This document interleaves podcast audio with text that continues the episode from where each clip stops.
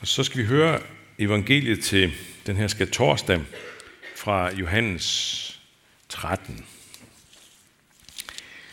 Det var før påskefesten, og Jesus vidste, at hans time var kommet, da han skulle gå bort fra denne verden til faderen. Han havde elsket sine egne, som var i verden, og han elskede dem ind til det sidste.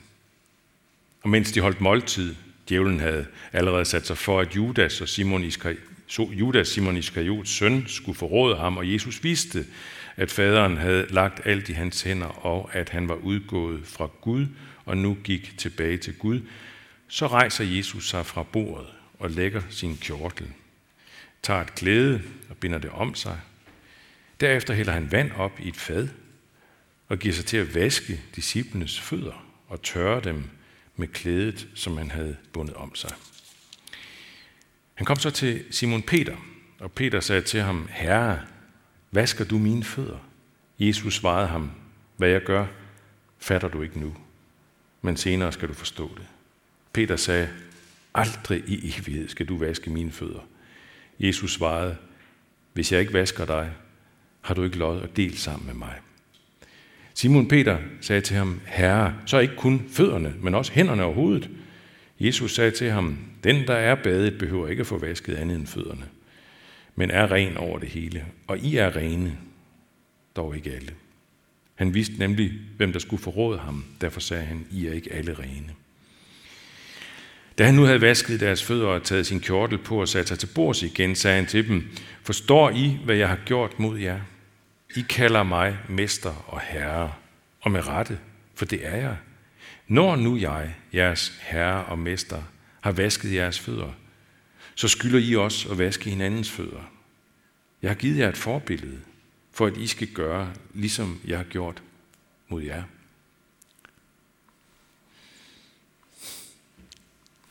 Jeg læste lige det der. Han skulle gå bort fra denne verden til faderen, og at han var udgået fra Gud og nu gik tilbage til Gud. Hvem er os fatter Jesu guddommelige storhed? At han var udgået fra Gud og nu skulle gå tilbage til ham. Hvem er Gud? Fatter vi det? Alle øh, universets ufattelige gåder, som naturvidenskabsfolk arbejder med og, og, og stykke for stykke får sådan afdækket, men stadigvæk med ufattelig meget tilbage, det siger de selv.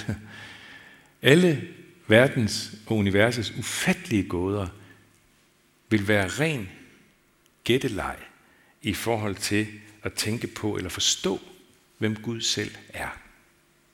Ham, der har skabt hele universet sted i Nyt Testamentet, der står der sådan her, om Gud, herrenes herre og kongernes konge.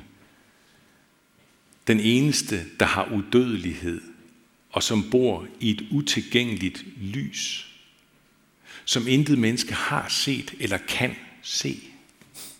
Det er Gud. Men nu knæler Gud ved nogle menneskers fødder og vasker deres fødder så ubegribeligt nær, helt nede ved vores fødder. Ikke almægtig, gådefuld og, og ubegribelig, men fuldstændig tæt på, menneskeligt tæt på. Ikke sådan at forstå, at, at Gud, Herren, har, øh, havde, han, han havde forladt sin trone, at skaberen havde forladt sin trone, mens han var menneske. Det ville være meningsløst. Det ville ikke give mening, faktisk. Vi forstår jo også, sådan, hvis vi har sat os noget ind i den kristne tro, den kristnes tanke om det, der kaldes for treenigheden, så har vi jo også forstået, at, at der er en form for opdeling i Gud selv, i hans eget væsen, en, en slags flerhed, en treenighed. Jesus var udgået fra Gud, og nu gik han tilbage til Gud, for igen at blive helt og fuldt det, han var, skjult helt og fuldt som menneske. Fuldstændig et med Gud. Jeg og faderen er et, kunne han for eksempel sige et andet sted i Johannes evangeliet. Jeg og faderen er et. Nu skulle han tilbage altså til den der tilstand i ren form. Men han var altså nu så mærkværdig, konkret, som en hver af os andre. Et menneske. Og den her torsdag i et rum, et sted i Jerusalem, som man muligvis endda faktisk kan lokalisere. Det var for nogle del år siden på en tur til Jerusalem, hvor vi blev lukket ind i et rum, som der er en del historikere, der mener faktisk var det rum, Jesus sad inde i den her torsdag med sine disciple. Så her stod Jesus. Her var han, der var udgået fra Gud og vendt tilbage til Gud.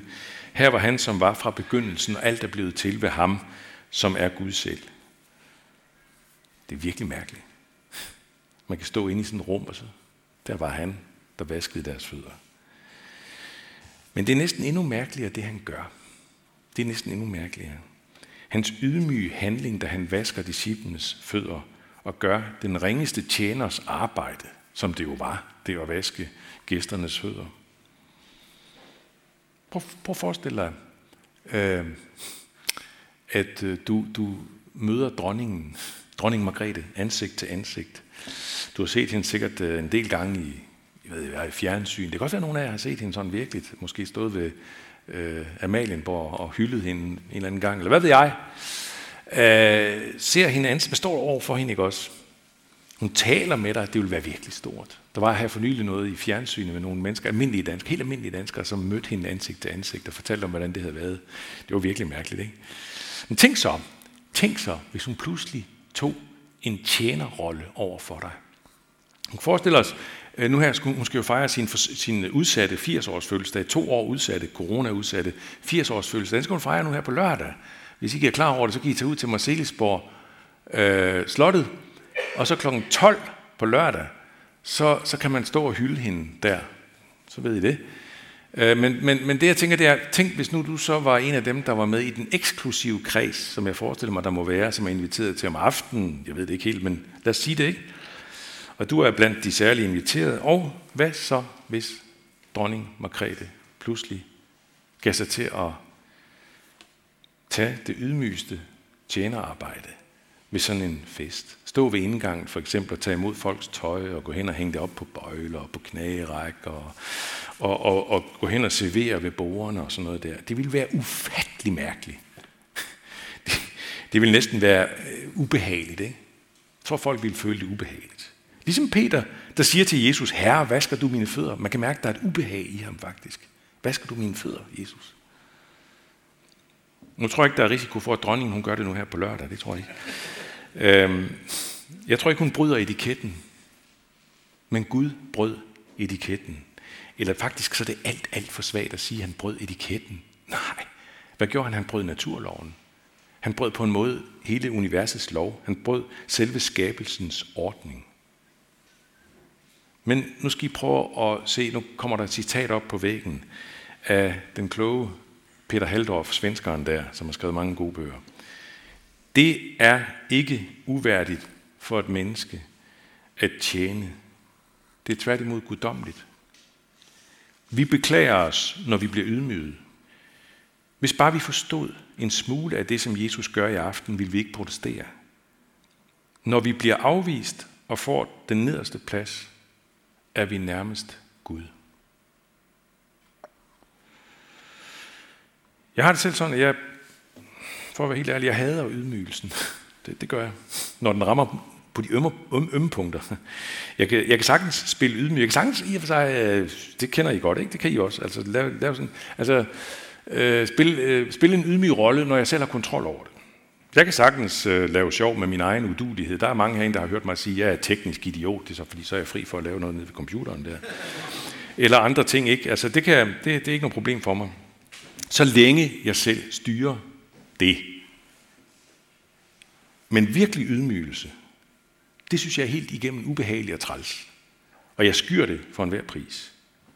Men, som Haldorf siger, det er ikke uværdigt for et menneske at tjene, det er tværtimod guddommeligt. Og når vi bliver afvist og får den nederste plads, er vi nærmest Gud. Hvordan i et videste verden, kan man så spørge, hvordan skal, hvordan skal jeg dog så klare at tage sådan en ydmygelse på mig? I bevidstheden om, at jeg er nærmere Gud der end ellers. Jeg tror ved først at, at lade mig tjene af Gud. Først og mest af alt at lade mig tjene af Gud, og lade ham vaske mine fødder. Peter han siger der til Jesus, aldrig i evighed skal du vaske mine fødder. Altså. Så svarer Jesus, hvis jeg ikke vasker dig, har du ikke lod at dele sammen med mig.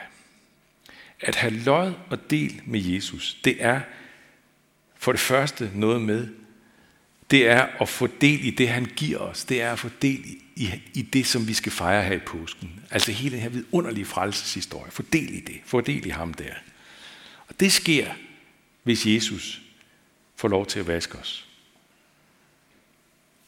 Og lige der, lige der, da det her skete, altså da han gør det her, sker torsdag, vasker deres fødder, ja, der var der ikke nogen, der vidste, hvad det egentlig handlede om.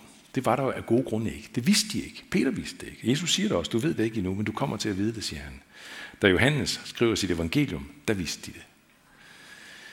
Fodvaskningen, den handlede jo om noget helt andet, noget meget større end det at få vasket sine beskidte fødder.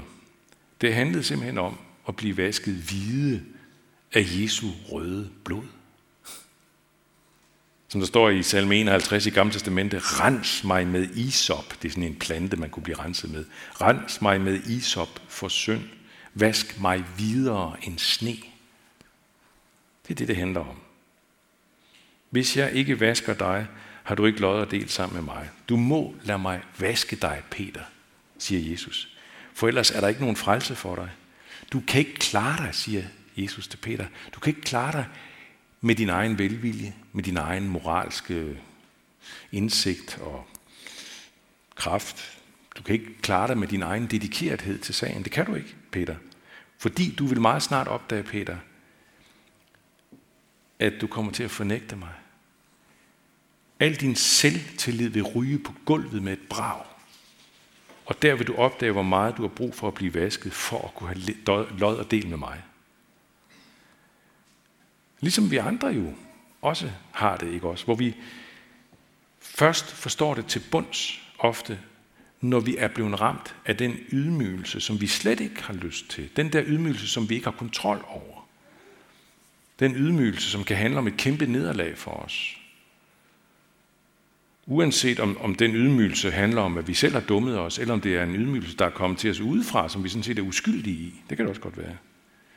Men der er noget i ydmygelsen, der bringer os så meget på hælene, at vi indser for alvor, hvor lidt vi selv kan, hvor lidt magt vi har, og hvor afhængige vi er af en anden, af en, der vil vaske os, en, der vil ydmyge sig til døden for os, for at give os lod og del sammen med sig. Lod og del med ham, lod og del med ham. Der er jo også noget skæbnefællesskab i det der udtryk. Det kan vi godt høre, ikke? Der er noget, vi skal gøre, ligesom Jesus gjorde det. Det ligger også i, i det udtryk, lod og del med ham.